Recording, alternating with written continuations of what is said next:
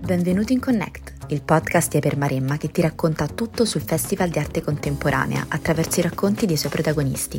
Scopri come nascono i progetti d'arte sul territorio della Maremma, come vengono identificati i luoghi e come gli artisti creano la magia attraverso i racconti del dietro le quinte. L'arte spiegata in un dialogo tra gli artisti e i fondatori di Eper Maremma.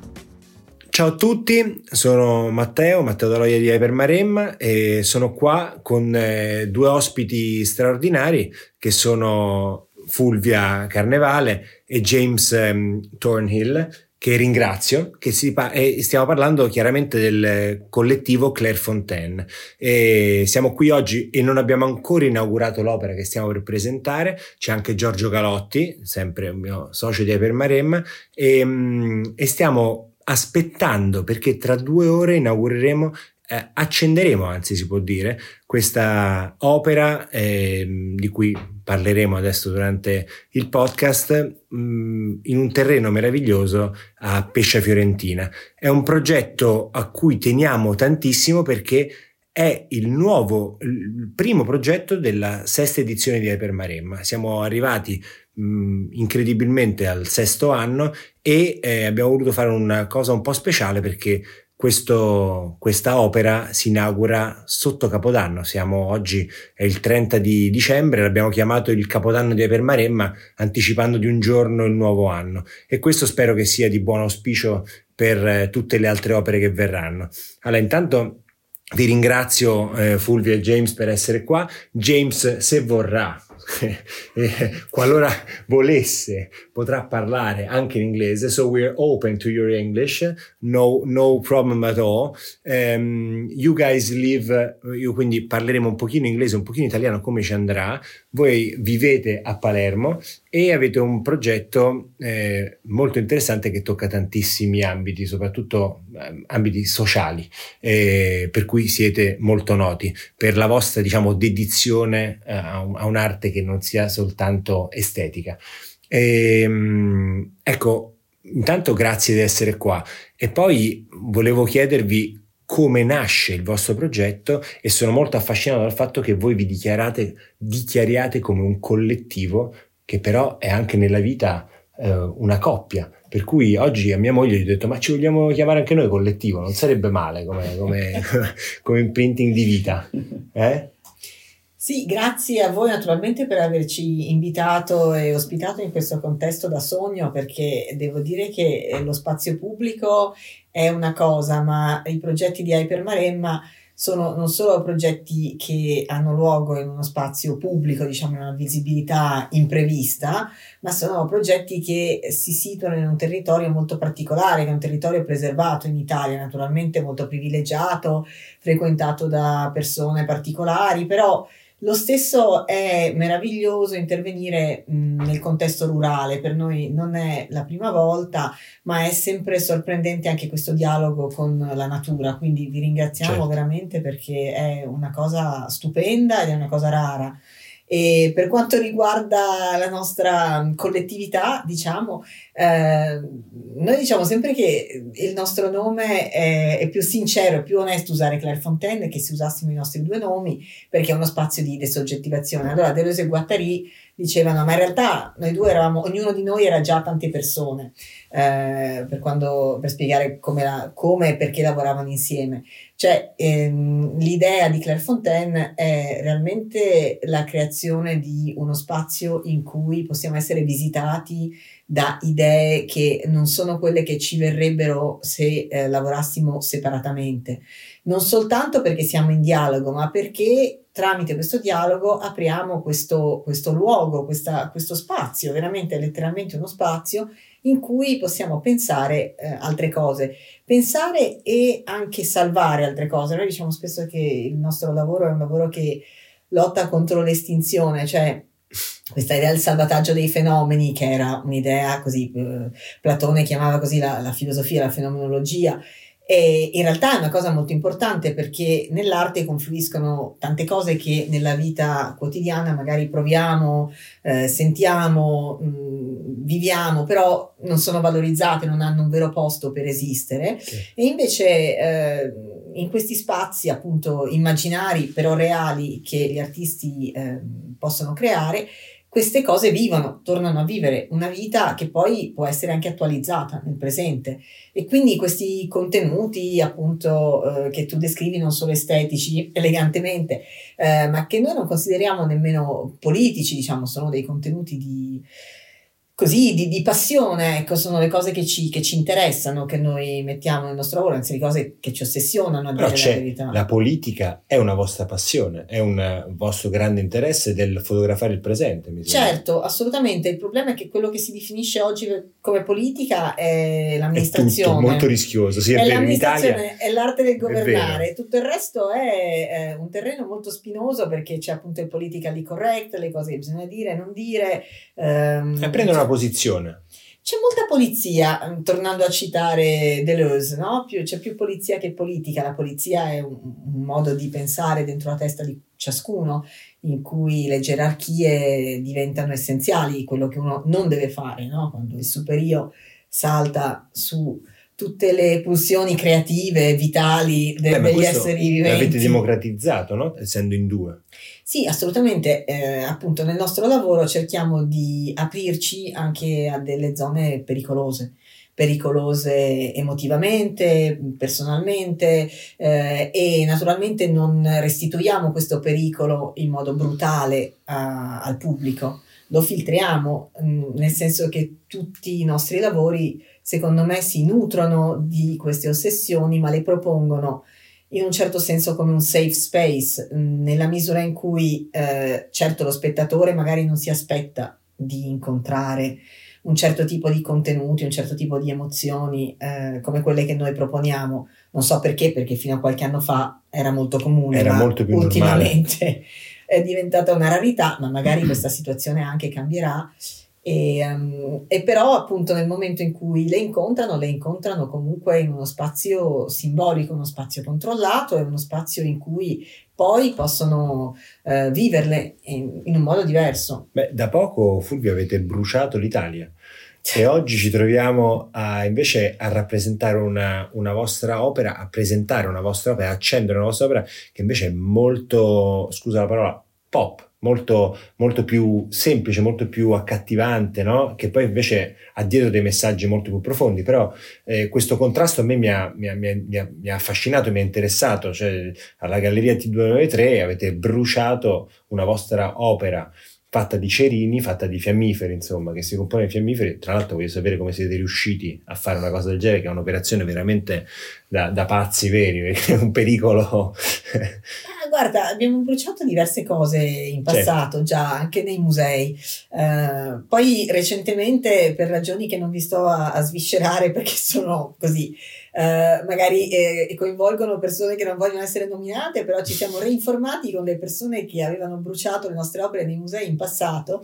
E si vede anche che lo spirito del tempo è particolarmente cauto perché in passato dicevano sì sì per esempio Maria Inés Rodriguez ehm, fece bruciare un'opera che era so, dieci volte la taglia dell'Italia che era Pigs eh, cioè eh, il Portogallo, l'Italia, la Spagna e la Grecia le prime quattro nazioni certo. che fecero difetto nella zona euro praticamente entrarono in crisi economica e, um, e lì eh, per esempio a Leon eh, dove Agustin Perez Rubio era il direttore del museo eh, loro fecero i check così e poi non so c'era qualcuno che aveva degli amici pompieri allora li ha fatti venire informalmente hanno verificato che non ci fossero rischi e pericoli e poi sono stati lì con gli idranti e poi hanno tenuto le porte aperte per molto tempo per svuotare il fumo, diciamo, quindi hanno dato queste indicazioni, ma oggi sembravano impraticabili a chiunque. Invece la Galleria T293 è stata molto coraggiosa perché ci ha permesso di, di fare quest'opera e ci ha permesso per la prima volta di renderla pubblica perché certo. le condizioni erano riunite, il muro era molto vicino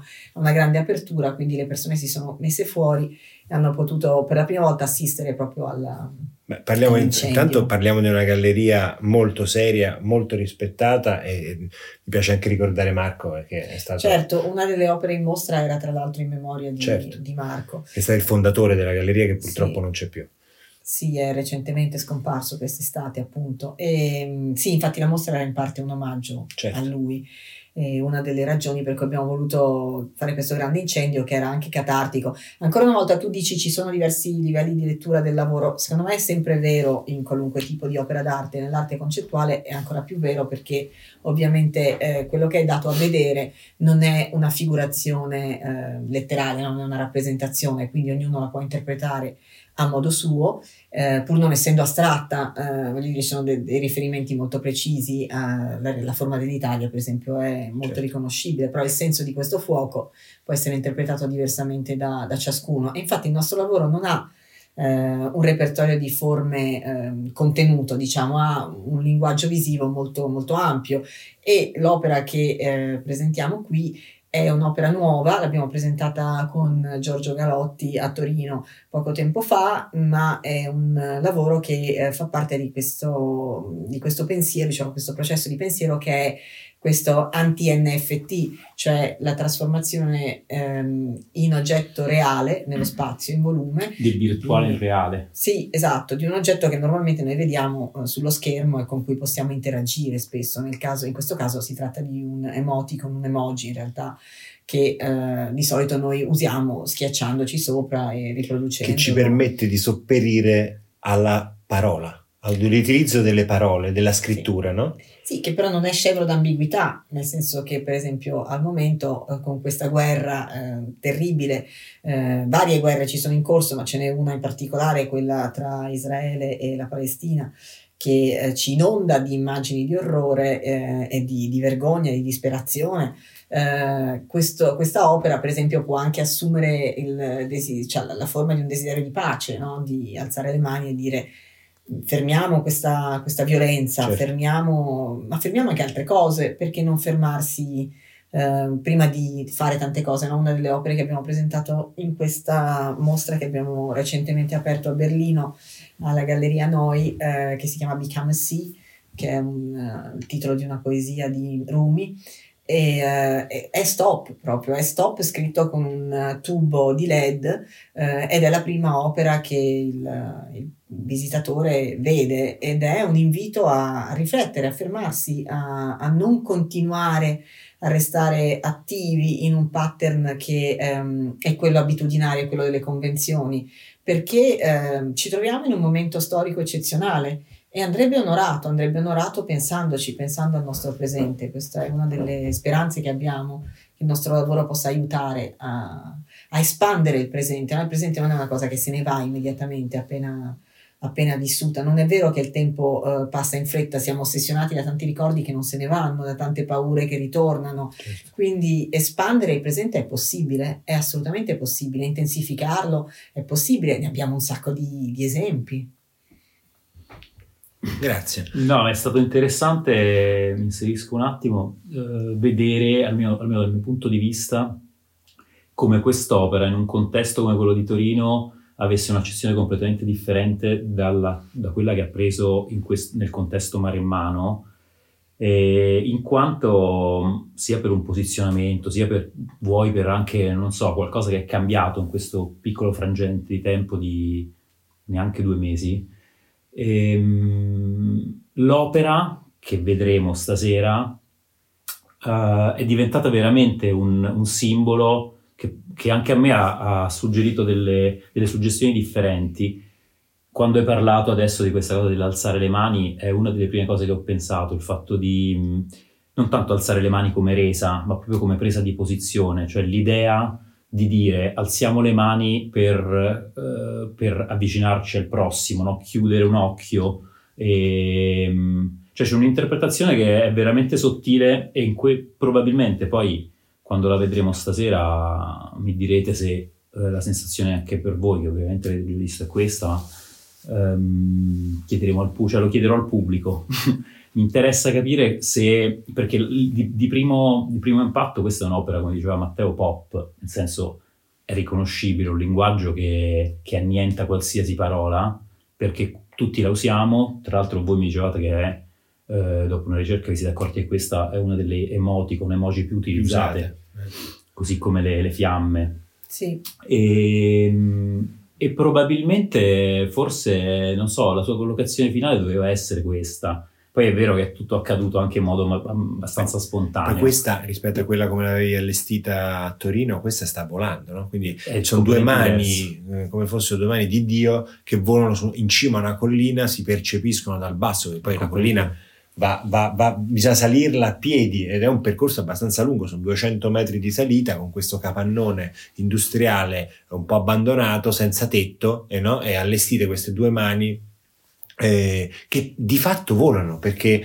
di notte si vede soltanto l'illuminazione fatta a LED eh, retrostante, le, la, la, grafica diciamo, ehm, e, e, quindi le vedi in cielo come se fosse una specie di UFO. Quindi è impressionante. Eh, nel fotografarla l'altro giorno con, lo guardavo e dicevo, caspita, sembra veramente che io abbia aggiunto le emoticon come si fa su, su Instagram fondamentalmente. Sì, sembra un fotomontaggio. Sembra un fotomontaggio. Nelle foto sembra un fotomontaggio incredibile. Per me è molto interessante, devo dirvi, il fatto che eh, come per Maremma questa è una di quelle opere che ci permetterà di avvicinare un pubblico non avvezzo, non abituato ad entrare nei musei, perché è molto istintivo. E l'abbiamo imparato con altre opere, mi viene in mente Spaziamato, dove questa istintività è viscerale, la gente ci si avvicina, io spero sempre che grazie a questa operazione poi tornino, te lo raccontavo ieri, tornino nelle rispettive città o da dovunque vengano e magari entrino nel loro primo museo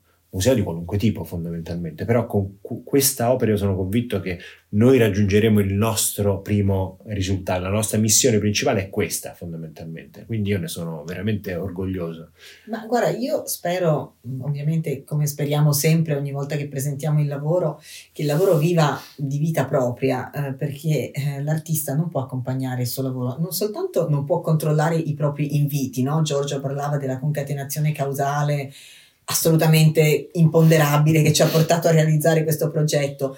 Moltissimi dei progetti che si fanno, se non quasi tutti, eh, sono legati a una serie di circostanze, a degli incontri casuali, all'incontro di una persona con un'opera, con l'immagine di un'opera, con qualcuno che gliene ha parlato, eccetera, eccetera. Quindi questa vita fantasmatica del, del lavoro è, noi speriamo, qualche cosa che possa anche illuminare altre cose, cioè eh, per esempio mh, quando si riguardano le proprie comunicazioni digitali, i propri sms, eccetera, e si rivede ehm, quest'opera miniaturizzata, cioè l'origine, eh, perché questa non è neanche una rappresentazione, è una riproduzione eh, monumentale di qualche cosa che in realtà è anonima certamente degli autori, eh, però noi lo consideriamo come una natura morta sostanzialmente, come una forma esistente perché ci piazziamo nella, eh, nella discendenza diciamo della pratica del ready made, di cui il pop ovviamente è una branca naturalmente, ma la pratica del ready made dice essenzialmente che gli oggetti esistenti hanno una vita segreta, hanno uh, una carica poetica, una carica trasformativa che se spostati in un contesto diverso, visti con occhi diversi, possono già trasformare gli esseri, trasformare le persone, trasformare la realtà. E questo è un fatto, cioè eh, il fatto che il ready sia visto da tanti come una truffa, come la fine del, dell'arte fatta dalla mano eh, esperta dell'artista, eh, è interessante perché è la paura che abbiamo noi di, di, tutti i poteri magici degli oggetti che ci circondano, anche delle cose inanimate, certo. eh, tra cui le cose digitali. Il potere magico del digitale penso sia sotto gli occhi di tutti. Quindi, abbastanza evidente. Eh, dico, eh, non lo so, eh, per noi appunto noi non ci consideriamo mai al di sopra del nostro lavoro o eh, come in controllo nel senso del nostro lavoro. Quindi scopriamo noi stessi come questo lavoro funzionerà in questo contesto diverso oggi eh, ed è sempre un'avventura una scommessa poi perché... è una scommessa ma è sì è anche credere che questi oggetti queste cose e queste opere abbiano una vita propria che di fatto di certo ha trasformato la nostra noi siamo già un esempio in cui il lavoro che noi eh, abbiamo creato che noi ci siamo inventati in questi vent'anni di, di pratica ci ha radicalmente trasformato e ci trasforma ogni volta che che abbiamo delle idee nuove, troviamo dei partner più o meno mm, coraggiosi, mettiamola così, per, per, accompagnarci. A noi ci piace essere pazzi in questo, fuori controllo. Fuori controllo. ecco, il nostro controllo è sempre abbastanza labile. No, la, la, mi, mi, mi, interessa molto il tuo uso della parola ready made perché voi vi definite come artisti ready made, quindi non è usato per questa opera nello specifico, ma è proprio una vostra ricerca generale, no? del trovare del, qualcosa di appunto questa parola brutta ma iconica, no? che secondo me alla fine definisce perfettamente il vostro lavoro e farlo diventare qualcos'altro. E questo genera poi una, una magia. Io invece sono rimasto eh, affascinato dalla vostra opera presentata al Maxi, che è stata disallestita da poco, eh, ma a parte dalla, dalla, dalla era, una, una, una, scritta, ma composta sempre di questi fiammiferi, ma dalla, dal fatto, ero affascinato dal fatto che fosse accessibile ad altezza spalla, il primo pensiero è stato pericolosissimo. un piromane la fa partire subito e lì è, è stata insomma il capire la, la, tensione di quel lavoro. Cioè, lì ho pensato, se io avessi un accendino in tasca e fossi un mattacchione, farei sì, un in quest'epoca di attivisti. In quest'epoca di attivisti eh, sarebbe stato, no? Voi speravate in un attivista? Ma in realtà no, il nostro lavoro è visto come molto provocatorio, ma non, non ha assolutamente nessun desiderio di essere provocatorio. Eh, non volete bruciare il, avremmo il tempo voluto bruciarlo e presentarlo bruciato. Purtroppo il Maxi eh, aveva delle difficoltà oggettive perché l'edificio certo. è molto difficile e serve una reazione molto efficiente, e poi delle difficoltà amministrative, cosa che certo. anche è molto comune. Quindi loro hanno insistito per mantenere l'opera in mostra in queste condizioni e non c'è stato verso di, eh, di, fargli cambiare idea e quindi hanno deciso di esporre dei Hate Us for Our Freedom, in realtà era una citazione di Bush, sì. mh, mm, molto contemporanea, ehm, terribilmente perché eh, diciamo io penso che loro eh, tenessero ad averla in mostra perché con eh, la nuova situazione politica che si è creata il controllo su eh, tanti aspetti in cui la libertà curatoriale era intonsa adesso è molto più presente eh, e quindi diciamo c'è un cambio di personale e anche un cambio di filosofia di quello che significa eh, proporre delle mostre al pubblico. E, ehm, quindi penso che fosse così fare proprio questo statement che in realtà all'origine Bush aveva usato per definire l'asse del male e, eh, e, e, durante le guerre in Afghanistan, in Iraq, penso per, fosse un discorso sull'Iraq questo, sì. e definire gli americani come i buoni, diciamo, i civilizzati, le persone che eh, tutelavano le libertà eh, civili e l'idea dei diritti umani, così che poi appunto adesso vediamo quanto questo tipo di lettura binaria della realtà sia ingannevole purtroppo. Eh, e quindi sì, eh, in quel caso c'è stata la scelta di lasciarlo non bruciato, mm, scelta che è stata fatta anche da Galleria Noi fino adesso, anche se noi terremmo a bruciare il Mediterraneo, che è sempre in mostra da Sea. Mm-hmm. Eh, la prima volta che noi eh, costruiamo in fiammiferi eh, uno spazio liquido e non solido e non testuale. Eh, cioè abbiamo costruito il Mediterraneo con, con, questi fiammiferi e naturalmente dare fuoco all'acqua sarebbe una cosa bellissima perché poi la forma dei paesi si, si vede in negativo. Questa certo. idea c'era venuta visitando la Mediterranea che ci fece vedere le, mm, i portolani, le carte marittime in cui eh, la terra non è definita affatto, non ci sono confini e questa chiazza così gialla, eh, anonima e ininteressante, come è una chiazza blu di solito il mare nelle, nelle cartine geografiche, e poi il mare invece è tutto definito con le sue profondità, le sue complessità, perché è l'elemento in cui loro si muovono. E, e non solo loro, i migranti, i pescatori e tutti quelli che utilizzano le acque del mare per la loro vita. E questa cosa qui ci ha veramente portato a pensare in un modo diverso, a vedere il Mediterraneo come un luogo di, di conflitto, di, di lotta, di, di, confini invisibili, di strade non tracciate, di, possibilità abortite e terremmo molto a bruciare anche questo, ma dipende sempre da tante questioni burocratiche.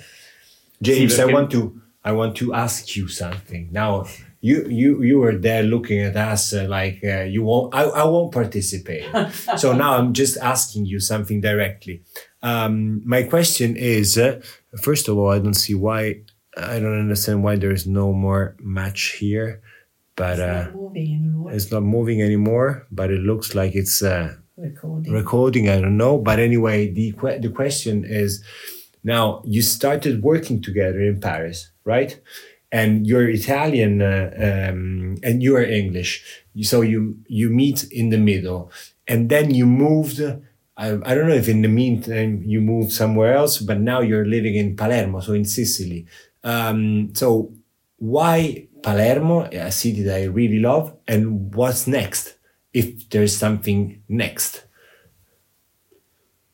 If we're going to move somewhere else, Yeah, whatever. um, I mean the re- Maremma, maybe. I mean we We loved it. no, I think we're going to stay in Palermo. I mean we we love Palermo. it's beautiful. I mean Palermo is is a chaotic, Yeah. vibrant, wonderful place to live, and it's a great place for artists. I think. I mean it's full of texture and and it's a it's a place where I feel we can make art. I mean, we were living in Paris and life in Paris was becoming impossible for us, just daily life. And it was, I mean, the city is very, a very, it's a very aggressive day to day Sure. Environment. And, and and I guess that's why you know we needed to leave, and because we couldn't, we felt like we couldn't work there. And Palermo allows us to breathe. I mean, I think that's it's it's about it's about breathing. I mean, we can breathe and we can. And Palermo is a melting pot as well. Yes. At least for all the stratification, uh, architectonic stratification, cultural stratification. It's the one of the best cities uh, probably in Europe for artists, isn't it? I would say so. Yeah, I would. I would. I mean, it's a place that we can work and we can. um Naples can- is, has something of this kind of uh, no energy, and you're you're you are from Naples. Uh, Yes, but I think Naples is way more violent on a day to day Yeah, that's true. That's basis true. because it's more Palermo is a very sweet place. yes. You're And- never aggressed ever, unless you're a pedestrian walking across the street. That's the only big risk. It's the traffic, like There's Johnny the traffic, like I was saying the Johnny same. Stecchino The nailed famous it. phrase. It's traffic. The problem problem of of Palermo- Sicily and Palermo is traffic. I think there might be more than a joke there. I mean, I would abolish cars in Palermo. I think they're bad for people from Palermo. also, scooters are quite dangerous. Yeah, especially because they're driven by five years old kids. Now, there's just one problem for an artist could be uh, the, the logistics, the logistics side to move the works. I mean, uh, is not easier like to live in uh, Rome or Milan, uh, where You yesterday was telling about artists who brings to the city um, not just new energies, but they create a community, right? And that's very useful for a city that it has this kind of problems. You bring culture, you bring the idea of a community. Uh, you want, you need others to work with you, right? Because you need people who work handy. They, they, they work directly. Probably it's also way more cheap to ask for someone working for you to create an artwork, for example, instead of Paris, for example. So maybe also, I mean, Palermo's. I mean, in the last five years, Palermo has become more expensive than yeah, other cities. It seems. It seems to maybe because it's because of the products have to arrive there. uh, maybe So it's, a, it's a COVID problem. Every yeah, everything's more. Ex- everything seems more expensive. I mean, you know, you go to the restaurant in Palermo and it seems to be the same price as in Paris or oh, really? or in Rome or in.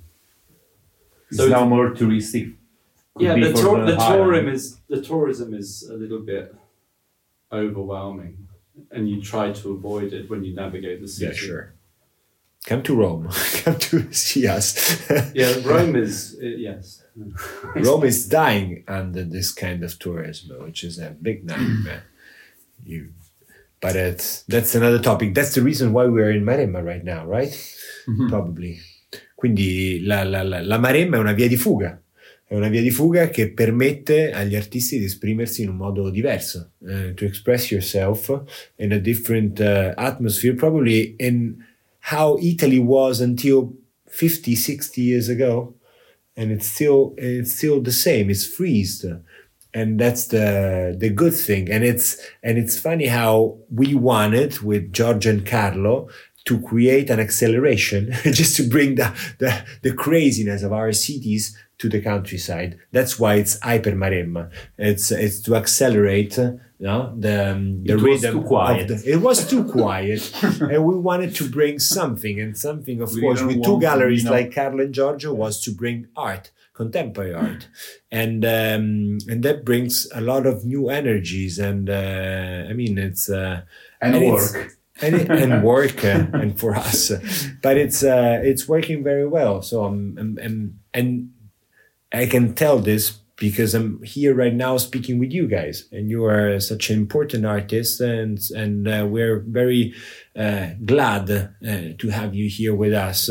And by the way, uh, spending together the Capodanno. Our Assolutamente, Capodanno. Assolutamente, ma io voglio dire un'unica cosa su questa questione del eh, rurale e del presentare le- le opere in, in campagna, diciamo, secondo me eh, con la gentrificazione di cui si parlava, che sta subendo anche Palermo purtroppo in alcune forme, eh, è cambiata anche la forma che la cultura e l'arte avevano, che erano delle forme urbane. Ormai le città non sono più dei luoghi di cultura, sono dei luoghi di consumo. certo. Quindi probabilmente eh, vanno ripensati dei centri di produzione di senso eh, e anche di, di senso visivo, appunto, di, di opere d'arte, di presentazione di opere d'arte al di fuori del contesto urbano che è spesso troppo saturato, ma è anche carico di persone che eh, lo usano solo come fruitori, esclusivamente come consumatori. Bisogna ricordarsi che le città sono stati dei luoghi di creazione di forme di vita, certo.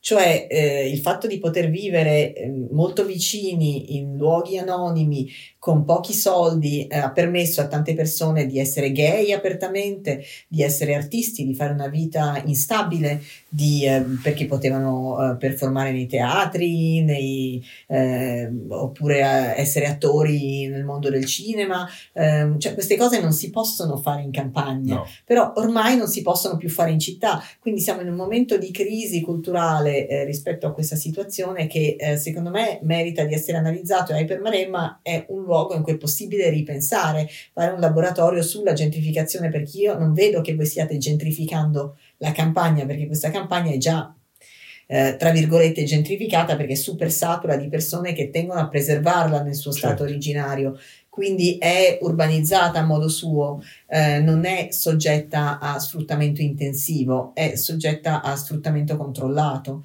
Quindi non lo so, è uno stimolo che butto lì, ripensare appunto la città come non più il luogo di espressione della creatività, ma un luogo di consumo di questa creatività, ma nel vero senso della parola, nel senso che le persone creative si consumano, si distruggono Si vivendo distruggono. in queste città ormai, non sono più dei luoghi che nutrono, sono dei Io sono luoghi che pienamente d'accordo.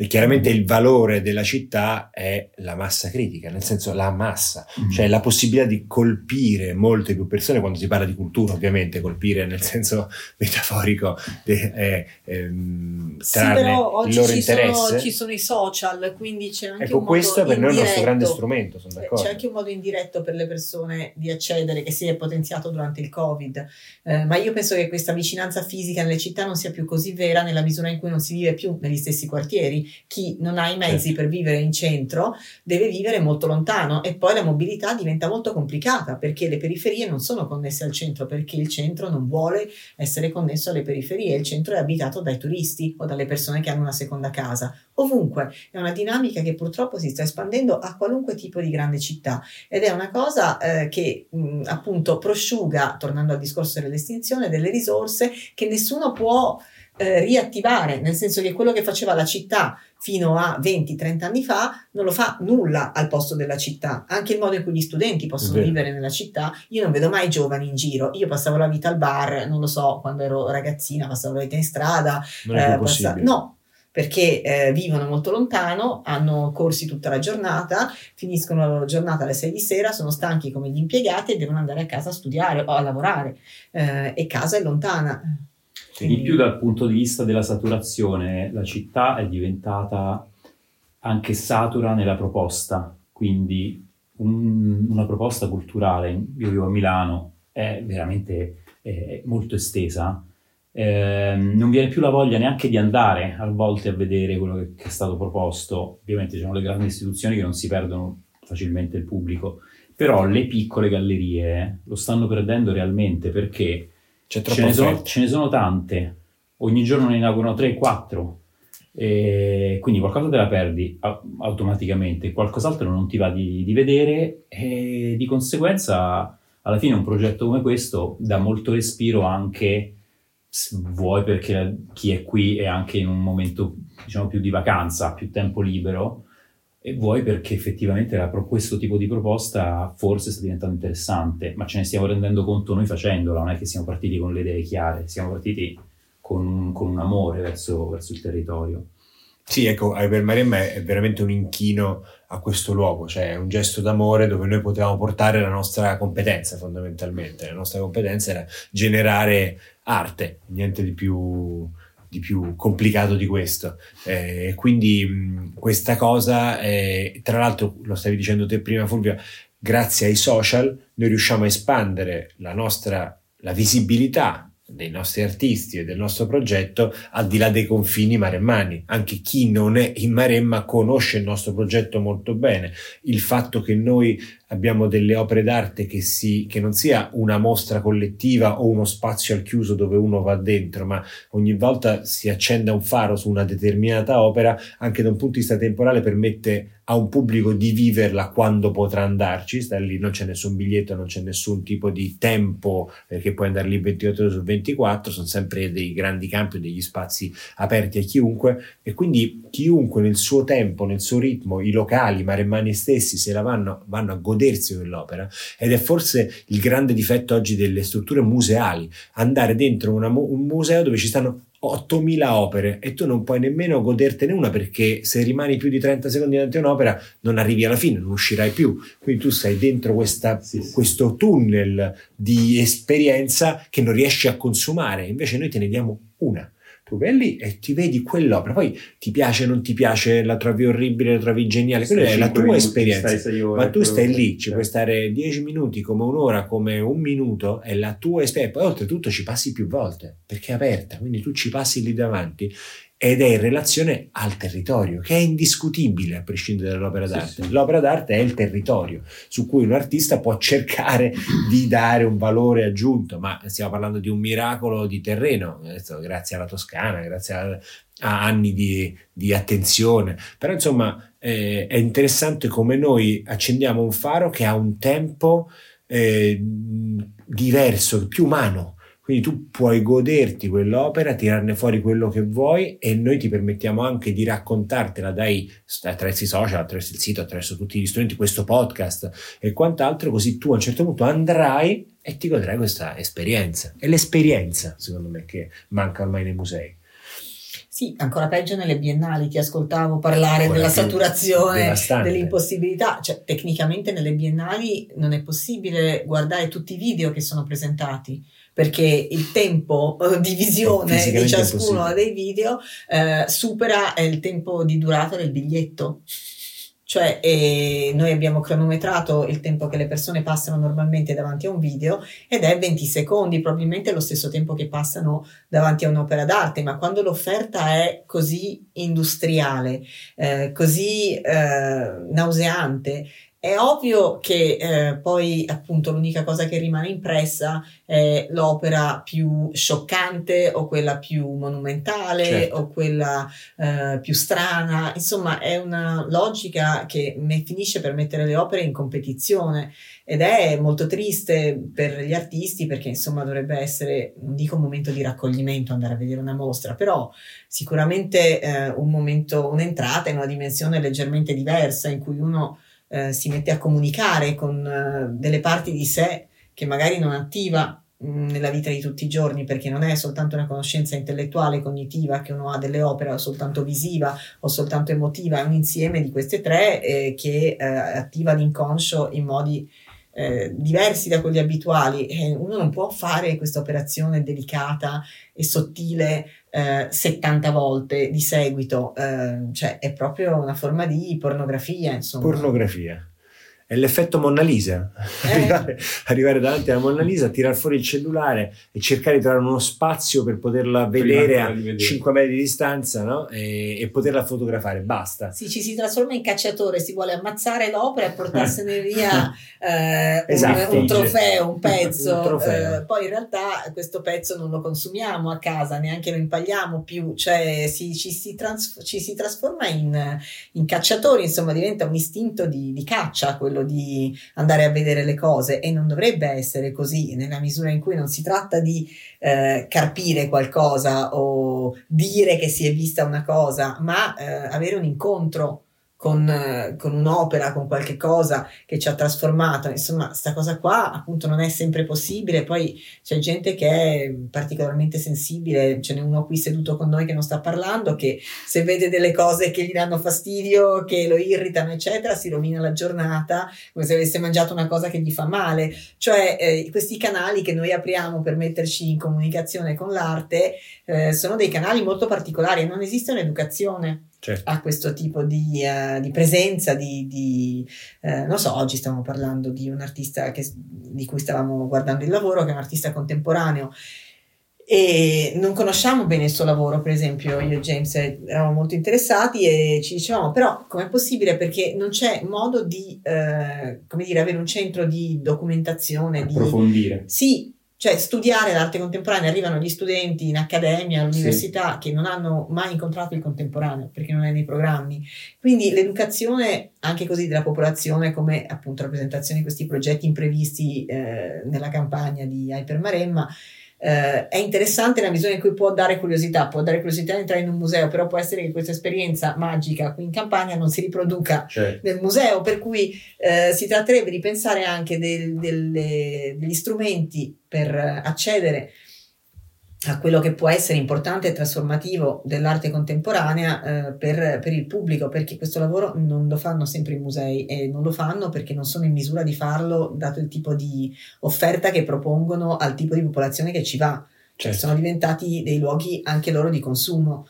Eh, questa cosa lo so che è fastidiosa e impopolare che sto dicendo, però è anche molto importante perché alla fine l'arte contemporanea mh, chiaramente è stata è un business, è, un, è, una cosa che ha un enorme potere economico e le, la, le opere d'arte hanno una doppia vita, hanno una vita commerciale, una vita eh, spirituale, no? Però è per questo che sono così presenti nel nostro spazio, perché riescono ad esistere nella contraddizione del presente, in cui tutto ciò che non ha una vita commerciale eh, si estingue, come Muore. diceva Bourriot. Però um, eh, esiste, esist- ci dovrebbe esistere anche un modo di trasformare l'opera d'arte in una forma di disintossicazione dalla propaganda commerciale, nella misura in cui ormai siamo talmente abituati ad avere il commercio e il mercato come contesto che per noi i valori promossi dal commercio e dal mercato sono valori veri cioè, non è che se io cerco di vendere un prodotto eh, le persone sono diffidenti ormai. Anzi, siccome io sono un brand famoso, eccetera, ho un argomento di autorità e quindi il mio valore è garantito dalla mia stessa supremazia, un serpente che si morde la coda. Il mercato non è un luogo semioticamente rilevante, un luogo di manipolazione di elementi per estrarre eh, valore dalle tasche delle persone. Ora, naturalmente alcune cose che hanno valore nel mercato sono cose che hanno valore anche al di fuori del mercato, ma eh, nella nostra vita quotidiana siamo immersi nel commerciale dalla mattina alla sera e non abbiamo spazi di gioia al di fuori del commerciale perché non ci sono. Fulvio, ti accorgi che hai appena scritto il manifesto di Evermaremma? Come no profit come luogo fuori. Eh? Questo è vero, questo lo riconosco e sono stata ispirata da questo per riconnettermi con le mie riflessioni, però appunto sì, fac- fatene un laboratorio di questo pensiero perché è una possibilità sì, speriamo, che, speriamo che, che, possa il progetto crescere affinché abbiamo sempre più, perché poi tutto questo bisogna avere le energie per poter generare sempre più. No? In questo caso siamo molto fortunati perché questa è stranamente la vostra opera, un'opera non prodotta da noi. E ci tengo a precisarlo perché per noi noi produciamo la maggior parte delle nostre opere e produrre, secondo me, un'opera d'arte è uno degli aspetti più nobili del lavoro eh, del, del, mondo, del, mondo, dell'arte, insomma, perché poi c'è bisogno delle energie per, per, poterlo fare. In questo caso abbiamo avuto la fortuna di non averlo prodotto noi, eh, la fortuna che ci è capitato di avere degli artisti come voi che avevano lavorato con Giorgio e quindi abbiamo avuto, abbiamo ereditato diciamo, la possibilità di eh, presentare una vostra opera così importante. Però insomma questo è un caso più unico che raro. Pensa eh. che delle istituzioni come la Biennale di Venezia non producono opere eh. d'arte, cioè anche istituzioni enormi hanno eh, nella loro descrizione, proprio come organismo, eh, nelle loro funzioni, il fatto che loro non producono. E lì c'è il fattore commerciale di tutte le gallerie che a quel punto però sono comunque interessate a... Le gallerie o gli sponsor, però gli sponsor. Ehm, diventa anche una forma di privilegio partecipare a questi eventi perché chi non ha connessioni e magari è scelto da un curatore per la pertinenza della propria pratica, eh, e questa biennale a venire sarà un grande laboratorio di questo, io credo, perché eh, penso che le, la selezione che Adriano Pedrosa farà includerà molti artisti indigeni che non hanno le connessioni commerciali eh, di tanti artisti occidentali e vedremo come, come esplode questa contraddizione certo. perché bisogna sempre trovare qualcuno che finanzi eh, questo valore che non è un valore commerciale ed è una scommessa molto interessante perché secondo me i valori non commerciali sono quelli che dovremmo imparare a valorizzare negli anni a venire, eh, che lo vogliamo o meno, quindi è meglio diventare competenti. Voi siete all'avanguardia con questo progetto. Meno male, ti ringrazio. Beh, con questa, questa, è la chiusura perfetta, Fulvia. Eh, quindi io vi voglio ringraziare eh, James e Fulvia, thank you so much, grazie mille, grazie per il vostro contributo. Noi adesso stiamo chiudendo per andare